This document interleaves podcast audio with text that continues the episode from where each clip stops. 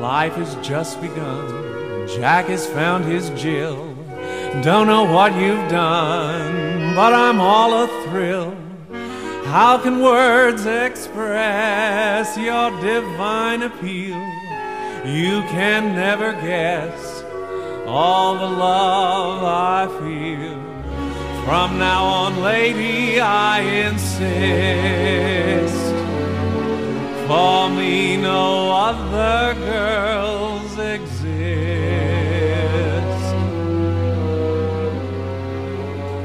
It's wonderful,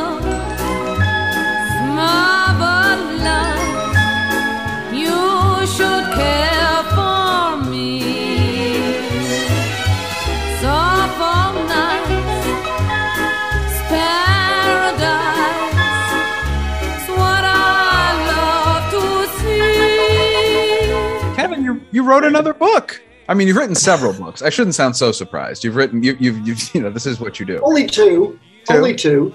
Oh, okay. Well, still two's two's kind of like several. No, it's not. Yeah. Uh, well, the first one And was I so, spoke to you. I spoke to you You um, uh, when the first one came out. Yeah. did. I have it right here. It sits next to my desk on my shelf of music theater books. Bob, uh, Big Deal, Bob Fosse, and Dance in the American Musical. Uh, Yeah. It was a great read, and now you've written Thanks.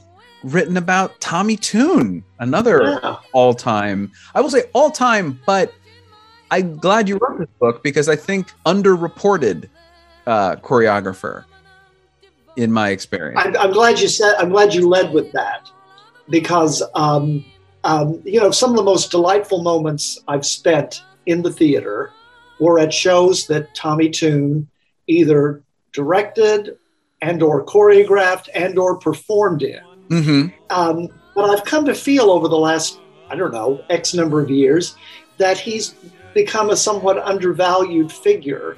Um, and I don't think he's um, gotten his due as an artist and a real creative force in the theater. Um, and I know that sounds strange because he's won umpteen Tony Awards. He got Right. a Lifetime Achievement Award. He uh, he's been declared a living landmark by the New York uh, Landmarks Conserv- Conservatory. um, so he's not he has not lacked for accolades over over the course of his career. But sh- there's been shockingly little uh, critical analysis of his career. And when people write the histories and commentaries on Broadway and musical theater, he always seems to be left out or just mentioned in passing. And um, it, it made me it made me think that there was a real void that a, a book that focused on his artistic life would fill. And um, and I thought I knew better than the people who were writing, who were leaving him out of of other books. Sure. Um, so I thought this would this would fill a gap. And you know, thank you for those nice words about the, a big deal, the Bob Fosse book. But when I published that, that joined the stack of books and articles and think pieces about Fosse. But really, I was really surprised at how little um, kind of critical uh, discussion there has been about Tune's work over the years. So hopefully, this will address all that. Yeah, I would. I, I- I wonder how much of the, there's two things that come to mind when I think about why that could be with Tommy Tune. One, I wonder how much is because he's so much of a personality. You know, he Mhm. he he he is as you say he's a performer. He still performs. I mean, he pops up all the time, Sure. Yeah. and he. So th- there's certain. I think that's an aspect where he he he might feel a little bit less of an art artist, you know, in, in capital it, with- with Mhm. quotation marks around it, and more of a um a personality, which can lead to critical oversight. But the other being that he works almost exclusively in comedy, and I and I feel that comedy is widely overlooked in critical analysis of this in terms of as serious work. You know what I mean? Like Fosse's Yeah. Fosse's work was comedic and there was comedy in there. Obviously, Sweet Charity is a, is a good old fashioned musical comedy, but he delved into dark material and, and darker, darker, darker substance. Yes, yes, Yes. indeed. Yeah. And when you look at Tommy Tune's list of like Grand Hotel, Best Little Whorehouse in Texas, Day in Hollywood, Night in the Ukraine, I mean, these are musical comedies, capital M, capital C. And I wonder if that contributed to him being overlooked for critical analysis. I suspect there that's that's part of it. I think because you know Tune always said that he was a performer 1st Mhm. and he somehow got sidetracked into directing choreographing.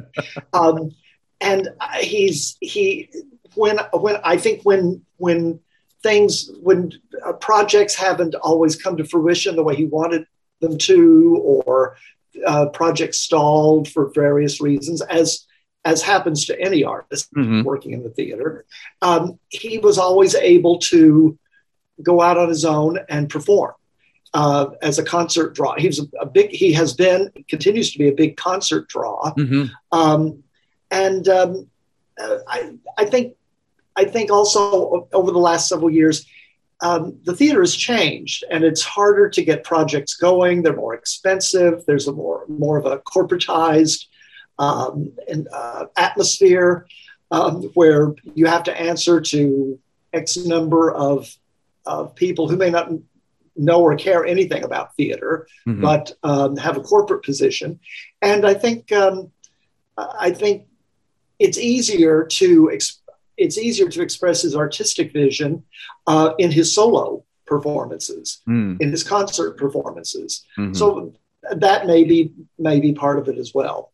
One of the things that I wanted to one of the things I wanted to dig into when I wrote the book was um, his his position as a real um, transition figure uh, among director choreographers. I, as I I describe him in the book as part of what I call a grand lineage Mm. of director choreographers, choreographers who, particularly after uh, after World War II and the post-war era, began to take on the responsibilities of staging an entire show, not simply the dances and musical numbers.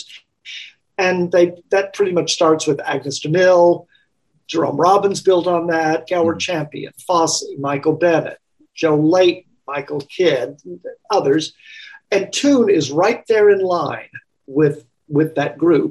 But Mhm. he's also he's also, I think, an important um, uh, transition figure because he's influenced a whole new generation of director choreographers. People like Jerry Mitchell, Casey Nicholaw, um, Susan, Susan Stroman, Stroman, Jeff yeah. Calhoun, Mhm. so many of whom uh, worked with Tune um, as dancers and assistants and associates early in their careers. And you can see you can see influences Mhm. uh, of, of his work in in their later work. Oh yeah, absolutely. I, I think yeah, Susan Stroman was the first one that popped to mind for me. There's a I I came across a uh, review, a couple of reviews of Crazy for You, and I think they were in Variety, Mhm. um, where they referred to Crazy for You as the best new Tommy Tune musical that wasn't directed and choreographed by Tommy Tune. Yeah, that sounds about right. that was all, all the way back, uh, you know, 30 years ago. yeah, I was gonna say it was ninety two or ninety one, whenever that. Yeah. was. I was gonna say his career spans. I think a, a lot longer period. You just took my memory to that. That his career spans a lot longer period of time. I think than people really appreciate. I, I remember the first time I saw um, the Hello Dolly musical movie, and Oh, yeah. you know there he is, impossible to miss because he's nine feet tall in the back row, you know, dancing along in Sunday clothes, and you go, "Oh, that's definitely Tune." He's, he's, he's six foot six. wow. and he says um, he says that he he used to say um, he used to say I'm actually five feet eighteen inches to make it sound to make it sound a little more palatable. Sure. not as tall, I guess. Yeah, you know, you're really right. Um, he he also he came along uh, really at the tail end of what we refer to as sort of the golden age yeah. of Broadway musicals in the '60s. Mhm. Um, his first show was uh, uh, his first show on Broadway was Baker Street. It was directed by Hal Prince. Mhm. Um, and then right after that, he worked with Michael Bennett and um, and so forth. And he's really he really spanned that era again, what we call the tail end of the golden era, and and on through the 70s and 80s. And the period of his greatest um, successes, and this is something I found really fascinating about his career. The period of his greatest successes came at a time when Broadway was really dominated by British musicals, Cats, Les Mis, Phantom of the Opera, Miss Saigon, and so forth. Um, um, that you know, that was a period when the American musical felt a little, I don't know, bedraggled Mhm. in some way. Mhm. And the British really seemed to have a stranglehold on the excitement uh, surrounding Broadway musicals. And they certainly had the long runs and the, uh, the influence. And I think Tunes shows during that period, again, they were so, so diverse. Best Little Whorehouse, Nine, My One and Only, uh, Grand Hotel, Will Rogers Follies. Each of them is completely different. And I think they, he really did a lot to kind of remind people that the American musical still had a lot of juice in it Mhm. during that period. He- he is so quintessentially the American musical to me. He, he just sort of embodies that in a real like himself is as as a person. He seems to have a very uh, classic sort of trend. I mean, it, it's an interesting style because it's you know you go from you could see him doing something like like, you know my, my one and only with Twiggy, obviously very famously, or that sort of more traditional thing. But then also, I mean, nine is a highly interesting and experimental kind of show, especially for its time. Absolutely. And his style Absolutely. seamlessly flows into that. It doesn't. It, you you you wouldn't ex, you wouldn't think that initially. You wouldn't think, oh, Tommy Tune's doing nine. You know, that wouldn't click right away. I don't think. When he joined that that project, you know, uh, Moriette had, had written that show, um, had been working on that show for many years. He was Mhm. kind of obsessed with Fellini's Eight and a Half as a as a teenager, and um, I think the show, as when Tune came to it, was much more conventional. Mhm. uh, than what it later became. And you know, Maury Yeston told me when I interviewed him for the book, he said uh, he and Tommy met at uh, at Maury Yeston's mother's apartment uh, off of Central Park, and um, he said Tune laid out a piece of uh, I don't know, like a big piece of white paper, and he said, "I see this as an orchestra. I see pe- the people in this as an orchestra, and Guido is conducting them." And um, and he said, and Yeston said, uh, I'm paraphrasing. Yeston said, you know, that that triggered something in me uh, that I hadn't thought about. Mhm. Um, of all these voices uh, in Guido's head were were an orchestra, and and you know, of course, it was Tune's idea to cast the show with all women. Yes. Um, um, he said he just kept seeing all these terrific women coming into audition, and he said, "Well, why couldn't the producer be a woman? Mhm. Why couldn't this person be a woman, or what, whoever, uh, the reporters, or whoever?" And um, um, Morian and Arthur Kopit, who wrote the book, were not keen on that at 1st and there was a moment when Tune was not part of the show because of that. And they finally came back to him and said, "Well, we'll try it in the workshop." And of course, it it became a uh, that became part of the, whole texture of the show. Yeah. That it was these were uh, it was a, a group of women, female voices surrounding surrounding Guido. So he, um, I think one of the other things that um, um, that may be a reason why Tune isn't uh, uh, regarded as as highly as I think he should be is because he di- didn't have a particular style like a Bob Fosse Mhm. did, or even Yeah. a Michael Bennett Mhm. or a Gower Champion. Um, his style really, uh, he was almost like the Zelig of musicals. His style adapted itself to the material that he was working with. And, and like I said, the, sh- the shows were so wildly different. yeah. Um, uh, and that's not even to um, to speak of the things that he did off Broadway. You know, his big breakthrough as a director was the off Broadway uh, musical revue, The Club, Mhm. um, with um, with a, a cast of all women playing men. Long before we got into gender non-binary Mhm. um, identities, he was he was creating a show in which women took on the personnel or the physical traits of men and played men, and yet also made you aware that they were women Mhm. as well. And um, he also introduced uh, to American audiences uh, the British playwright uh, Caryl Churchill Yes. with Cloud Nine Yes. off Broadway. Yes. Um, and that show um, he was directed like a musical. Mhm. It had a kind of kinetic, and it was directed like a ballet, really. Yeah. Um, it had a kind of kinetic energy, and each act, if you if if you know Cloud Nine, each act takes place a hundred um, a hundred years Yes. apart, or Mhm. 50, something like that. A hundred. I think it's years 100 apart years apart. Yeah. um, 100 years apart, right, in, in Britain. And um, they each act is wildly different in tone. yes. Um, and yet he, he's, he's consistent in his directorial approach. He, he understands uh, what Churchill's saying, and um, um, he made each, each of those acts completely different from the other, and yet cohesive Mhm.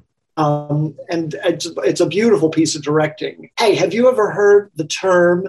Have you ever heard the term gazintas? Gazintas. No, I do not believe I have. It's G U Z Z I N T A H S. Oh. This is another. This is a term that that uh, Tune coined. Um, he says, as director and choreo- director choreographers, one person who's responsible for the whole way a musical moves. Mhm. He said, We've gone for um, seamlessness. He said, We don't just do a scene, do a song, do a dance, do a scene, sing a song, do a dance, Mhm. like that. He said, We've kind of mixed it all together so that this goes into that, that goes into this. And he calls it the gazintas. there you go. I like So that. I almost, for half a second, I almost thought, oh, I should call the book The Gazintas. but I thought that's too It's tough that's to spell. Yeah, it's hard. That's That's obscure. that's too obscure. That's good. That's good though. I like that. and that I love that recently actually the clips of um oh man, it's the big dance with the two guys in the front and the all the women in the back I've been making their rounds on theater Twitter. I've been excited to see that again. And I'm blanking on everyone's name. Who in from Grand Hotel? From Grand Hotel. It, it I think it's their Oh, Tony. Michael Jeter. yeah, Michael, Jeter. and, uh, Yeah, Michael Jeter. Yes. we'll take a glass together. Yes, Yeah. exactly. Yes, that every now and again Yeah. makes the rounds online where people are like they just remember Oh, yeah. it and post it, and it's just so yeah, it's it's such an, a wonderful, beautiful sequence. It's life. It's a life affirming, Yes. thrilling number. Really, really And you know, every time someone does a um, a list of the greatest numbers ever done on the Tony Awards, it's always right Oh, yeah. up there, right up there at the very top. Yeah. You know, something's inter- something interesting about that, um, about that number and about that character Kringelein that was originated by Michael Hmm. Jeter. If you you probably you're probably too young to remember this, but 1989 when that show opened, those were really dark days in terms of the AIDS epidemic. Mm. We were right in the thick of it, and um, you know Michael Bennett had just died of AIDS. Charles Ludlam had just Mhm. died of AIDS. Um, it was it was rampaging through the, the country, the world, and certainly the theatrical community. And um, I, I th- and of course David Carroll, who originated the role of the Baron right. in Grand Hotel, died of AIDS. I think during the during the run of that show. And I think Kringelein, that character, um, had had um, had strands of that kind of, um, of, of that character who is who is dying. Mhm. Um, he's dying of of um, consumption or cancer. We're not sure what, but he's dying, and yet he he's affirming life in the face of death Mhm. um, in that number. We'll take the glass together. And I think that number really resonated. I remember feeling it myself and feeling it just in the people around me when I first saw that number on stage. It just had a resonance that went beyond that character in Grand Hotel, and it seemed to speak to what was happening in in the world and certainly in the theatrical community at that time. That's really special. So the book is Everything is Choreography, which is a great title. Music theater. I got that from Tune. I got that tune. The title is from Tune. Yeah. because Tune said uh, he said everything you do on stage, even if you just walk across the stage or pick up a phone or whatever, is choreography. Mhm. Um, he he's um, he's very attuned to. Um, in my conversations with him, I found he was very attuned to just the choreography of life. He talks about seeing choreography and watching people walk down the street Hmm. or seeing a flock of birds fly across the sky or a tree bend in a breeze. He said, he said that's he says that's choreography. Kevin, thank you so much for coming and, and having this quick little chat about it. This is absolutely great. This is Yeah. great. Will you be my publicist, Patrick? We'll take a glass together in celebration of our meeting, in celebration of our being face to face. Friendly, civilized, members of the race. I'll drink to you. No, I to you. You'll drink to me. Then you to me. I'm sure we too. Oh, I know we too. Could find no finer company. Thank you, Baron. We'll take a glass together and we will lift it to the good life. And as we're lifting it, we will most sincerely say, Prosit! Your health, sir. Salute! And skål! Nostrovia! A votre santé! For one big moment in this cold and careless day, we'll take a glass together! I'll to you. no, I do. Then vice versa. Then vice versa. I'm sure it's true. Oh, I know it's true. Things may be bad, but could be worse. Absolutely. We'll ask no why or whether. We'll spend each moment. Yes, we will. As it moves us. Come, come, my comrade. Comrade. Nip the nectar of the day. Sweet nectar. Sherry. Campari. Scotch whiskey. Chartreuse. A cognac. An absinthe frappe.